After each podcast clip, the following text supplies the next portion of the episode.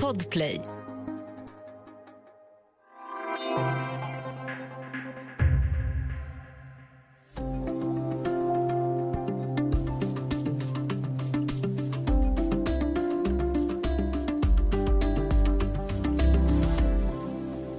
Vad betyder det när en rysk kulturprofil nära Putin öppet förespråkar etnisk rensning och folkmord i Ukraina? I dagens Studio DN om att tolka Putins propaganda. Jag heter Ylke Holago. Och nu har jag med mig Dagens Nyheters utrikeskommentator Mikael Winiarski. Hej! Hej, hej! Du har ju i DN tagit upp en text skriven av den Putinvänlige ryske nationalisten, filosofen och regissören Timofej Sergejtsev. Du menar att han förespråkar etnisk rensning och folkmord i Ukraina i den här texten som publicerades förra helgen genom Rysslands statliga nyhetsbyrå RIA Novosti. Micke, kan du berätta mer om budskapet i den här texten? Vad handlar den om? Alltså han, han, han går in och han säger att egentligen att eh, ukrainare i allmänhet, i alla fall de flesta, är nazister. Därför att regimen, därför att de, regimen i Kiev som tillkom enligt, enligt Putin och enligt eh, den ryska ledningen tillkom genom en kupp, statskupp 2014. De flesta ukrainarna stödjer det här har det visat sig. Så det är lite, det här, den här artikeln kom in kanske någon månad lite dryg månad efter krigsutbrottet, eller innan, eh, efter att invasionen inleddes. Och då tror jag att de såg då någonting de inte fattade innan, att ukrainarna stödjer sin regering och framförallt stödjer de motståndet mot den ryska invasionen. Så därför dömer man ut majoriteten av ukrainarna som nazister då och det är en sånt där kodord för, som vi kan återkomma till vad det betyder. Ett begrepp som förekommer i den här texten är bland annat bandera-ukrainare. Vad, vad står det för? Jo, på, under andra världskriget när eh, efter att Hitler hade anfallit eh, Sovjetunionen 1941 så var, fanns det en, en, en, grupp ukrainare i väst, framförallt i västra Ukraina, som välkomnade det här anfallet. De ansåg att genom att eh, Tyskland anföll Sovjet så skulle de, Ukraina kunna bli få en chans att bli fritt då från Moskvas herravälde. Och de, de leddes då av en, eh, en gubbe som hette Bandera. Och, han blev, och sen bedrev de också, så småningom bedrev de gerilla och partisankrig mot den sovjetiska myndigheterna under många år. Och de, i och med att de samarbetade, hade ett visst samarbete med tyskarna så kallas de ju för nazister då, fast de kanske inte var på riktigt var nazister. Eh, utan hur, hur skulle man kunna politiskt klassa då eh, alltså, ban Bandera-anhängare? Ja, någon slags väldigt radikala nationalister framför allt. Och det, det, fanns också inslag, väldigt starka inslag av antisemitism och, och fientlighet mot andra nationer. De ville helt enkelt ha en, eget, en egen nationalstat, men de utan, utan någon större tolerans för andra folkgrupper och nationer. Och eh, På vilket sätt menar du att eh, Sergejtsev förespråkar etnisk rensning och folkmord i den här texten? Alltså det är så här att han, han säger att de, majoriteten, som jag sa nyss, majoriteten av ukrainarna vill inte, de stödjer sin regering, de vill inte ha eh, samarbete eller gå, gå, ihop med Ryssland. De som inte, den grupp som inte vill bli förryskad eller russificerad, de måste bort på ett eller annat sätt eftersom de är de onda nazisterna. Så att eh, man kan säga att eh, Sergejtsev hör till det här gänget som eh, avhumaniserar ukrainarna som folk kan man säga. Och därmed, om man tar bort någons mänsklighet så öppnar ju det för att de kan utrotas. Du jämför den här texten med Hitlers Mein Kampf. Hur vanliga är just den här typen av extrema propagandatexter som den är? Ja, i Ryssland... Eh, det har jag, för det första måste jag säga att det var lite chockartat att läsa den här. Jag tror aldrig jag läst något liknande i en statligt, officiellt sanktionerad media tidigare.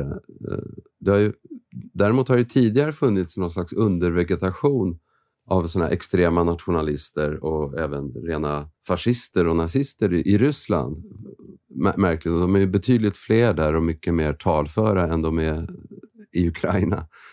och de, de hatar ju allting, allting som kommer från väst. De hatar USA och de hatar Ukraina. Och det finns ju såna här, jag har tidigare intervjuat en, en av deras ideologer som heter Alexander Dugin. Han förespråkade egentligen öppet krig mot Ukraina. Han, för, han, liksom före, han låg före Putin i det avseendet.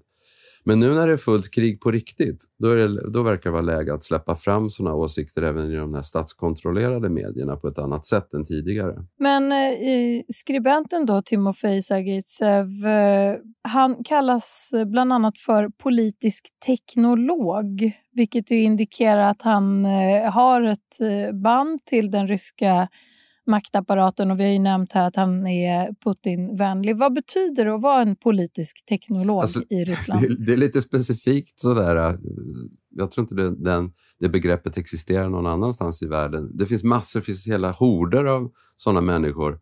Eh, som, äh, jag menar, det, det, kanske finns något liknande i, i, i USA med alla lobbyister och sådär. Men en, ingen, vet, ingen riktigt, vet ju riktigt vilka alla de här är. Men, uh, och, och, och, men vad är det för men någonting? Kan, men man vad? kan förstå. Nej, de, de, sitter i någon sån här, de sitter i något universitet, de sitter på någon forskare eller i högskolor uh, och poppar upp då och då vid behov känns det som. Särskilt idag när, när informationsfältet är så väldigt hårt styrt uppifrån. Och då menar man att de här personerna jobbar eh, direkt åt Kreml eller Putin? Ja, det är ju så att de, de, det, det är så att ingen, en, en sån text skulle aldrig kunna komma fram om det inte var någon som gav klartecken till den från, i, i Putins omgivning helt enkelt. Det, det är väl så. Det är, så ser det ut i dagens Ryssland. Mm. Och Du menar ju att eh, Sergejtsevs budskap är viktigt för den som vill förstå vad som ligger bakom Rysslands krigföring i Ukraina. Vad, vad är det du utläser av hans eh, text? Hur, hur är den tänkt att eh, tolkas? Ja, alltså det, det, är på något sätt det är en, det är en extra liksom lök på laxen till vad det här med att han säger att eh, ukrainskhet det är synonymt med nazism. Det, det, det vill säga någonting väldigt ont. Eh, och de ska då kunna undanröjas. Det är på något sätt en liten extra krydda till vad Putin själv sa. Putin sa egentligen, det är väl han som egentligen har stått för det allra viktigaste. När han höll ett tal den 21 februari, det var tre dagar före invasionen, så sa han så här att Ukraina, det är inte bara ett grannland för oss, det är en del av vår egen historia och, och vår andliga sfär. Ukrainas gränser har ingen betydelse annat än att markera de tidigare administrativa gränserna inom Sovjetunionen så att, och att det moderna Ukraina helt och hållet skapades av Ryssland. Det vill säga Lenin, det vill säga Sovjetstatens grundare, hittade på att det skulle finnas någonting som hette Ukraina. Och därmed dömer jag ut Ukrainas existensberättigande helt enkelt. Och du menar ju att eh, Sergejtsev och maktapparaten i Kreml då använder nazism som en rökridå eh, och en etikett på den ukrainska staten, trots att Ukraina är en demokrati med en folkvald president och ett eh, parlament. Vad, vad innebär att man använder just etiketten nazist? Vad handlar det om rent strategiskt? Vad är det man vill anspela på för känslor i Ryssland? Ja, men det är åter kriget. Då. Det, det finns en enorm klangbotten där av andra världskriget.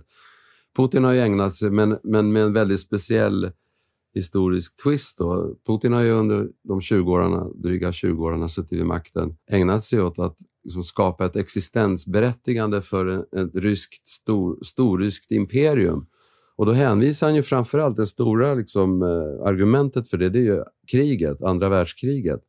Alla ryssar, det finns ju ingen rysk som inte har i sin familj någon som dödades, morfar, mormor, morfar, eh, som antingen dog i kriget eller deltog i det. Eh, Problemet är att det här Putins eh, sätt att tolka det här eller se på det här kriget, det bygger på en historieförfalskning. Stalins Sovjet var ju den, under krigets två första år, alltså mellan 39 och 41, var ju de allierat med Hitlers Tyskland. Egentligen var det den enda bundsförvant som Hitler hade under de två första åren av kriget. Och så 39 så delade de ju på Europa i den här Molotov-Ribbentrop-pakten. Ryssland anföll Finland, balterna, baltiska länderna och Polen. Och eh, sen svek ju Hitler Stalin genom att anfalla i midsommar 1941. Så enligt Putin, så, den ryska historieskrivningen, så började inte kriget förrän 1941. Allting som hände innan är bara utsuddat i deras historieböcker. Så därför är det helt, liksom, det är så makalöst förljuget det här att säga att Ryssland, Sovjet var den stora kämpen mot nazismen. Det blev man ju till slut, men först när Hitler hade anfallit dem. Så många rys ryssar tror på det. De är hjärntvättade så pass mycket att de tror att det, det som Putin säger, att, och att därmed ukrainarna är nazister. Så att skulle de se vad, hur verkligheten var, sanningen var, då skulle de inte gå på den här propagandan så lätt alls. Och den här Sergejtsev-texten då, du har ju uppmärksammat den i Dagens Nyheter och det har varit diskussion om den på sociala medier bland annat. Vad har den fått för genomslag i och utanför Ryssland? Jag har inte riktigt koll på vad de har fått, eh, hur många ryssar som har läst den och så. Men eh, det är nyhetsbyrån eh, RIA Novosti som har lagt ut den på sin sajt. Och jag har inte sett, jag har inte kunnat följa eh, i vilken mån den har liksom tryckts eller publicerats i, i vanliga tidningar och så.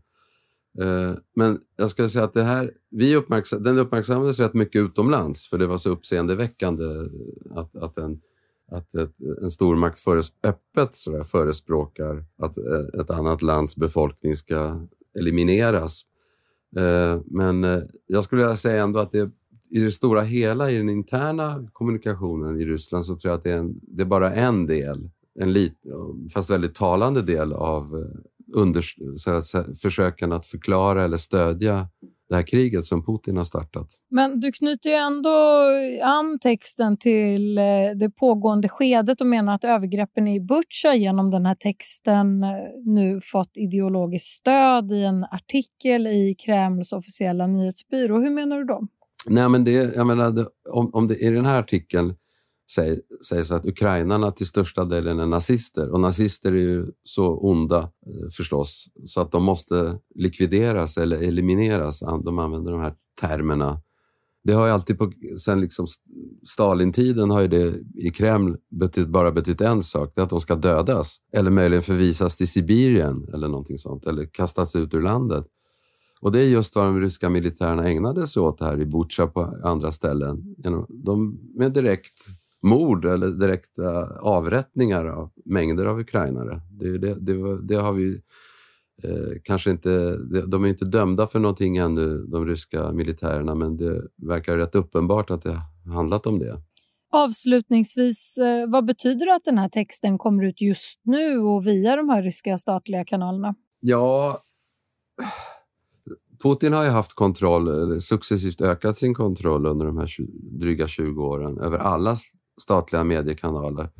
Nu, sen kriget började 24 februari har han ju dessutom stängt ner alla andra alternativa, de få som har funnits kvar är också nedstängda. Och RIA Novosti som en del av den här Rosia Sivodnia eller Russia Today, den, den liksom direkt Kreml-kontrollerade språkröret. Eh, så att det, det, är inte så det, avsikten är uppenbar. Alltså. Det är en skrämseltaktik. Att man vill motivera varför kriget är nödvändigt, men det är också en skrämseltaktik för att terrorisera, för att få fler ukrainare att fly västerut. Eh, det, för, det hör ju ihop med att själva krig, det hör ju också ihop med själva krigföringen som också är en sorts terror. Det är terrorbombningar, som till exempel i fredags så var det en stor robotattack mot järnvägsstationen i Kramatorsk, ett väldigt viktigt ställe för eh, folk att kunna evakuera sig från de här krigszonen.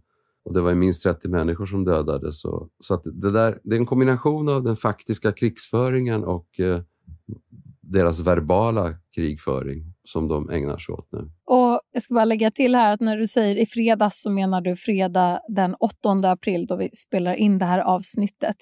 Tack för att du var med oss i Studio DN idag. Mikael Winiarski, utrikeskommentator här på Dagens Nyheter. Tack så mycket. Om du vill kontakta oss så går det bra att mejla till studiodn dn.se och kom ihåg att prenumerera på Studio DN där du lyssnar på poddar så missar du inga avsnitt. Studio DN görs för Podplay av producent Palmira Kokari Menga. Ljudtekniker Patrik Miesenberger, teknik Jonas Lindskov på Bauer Media och jag heter Ylke Holago.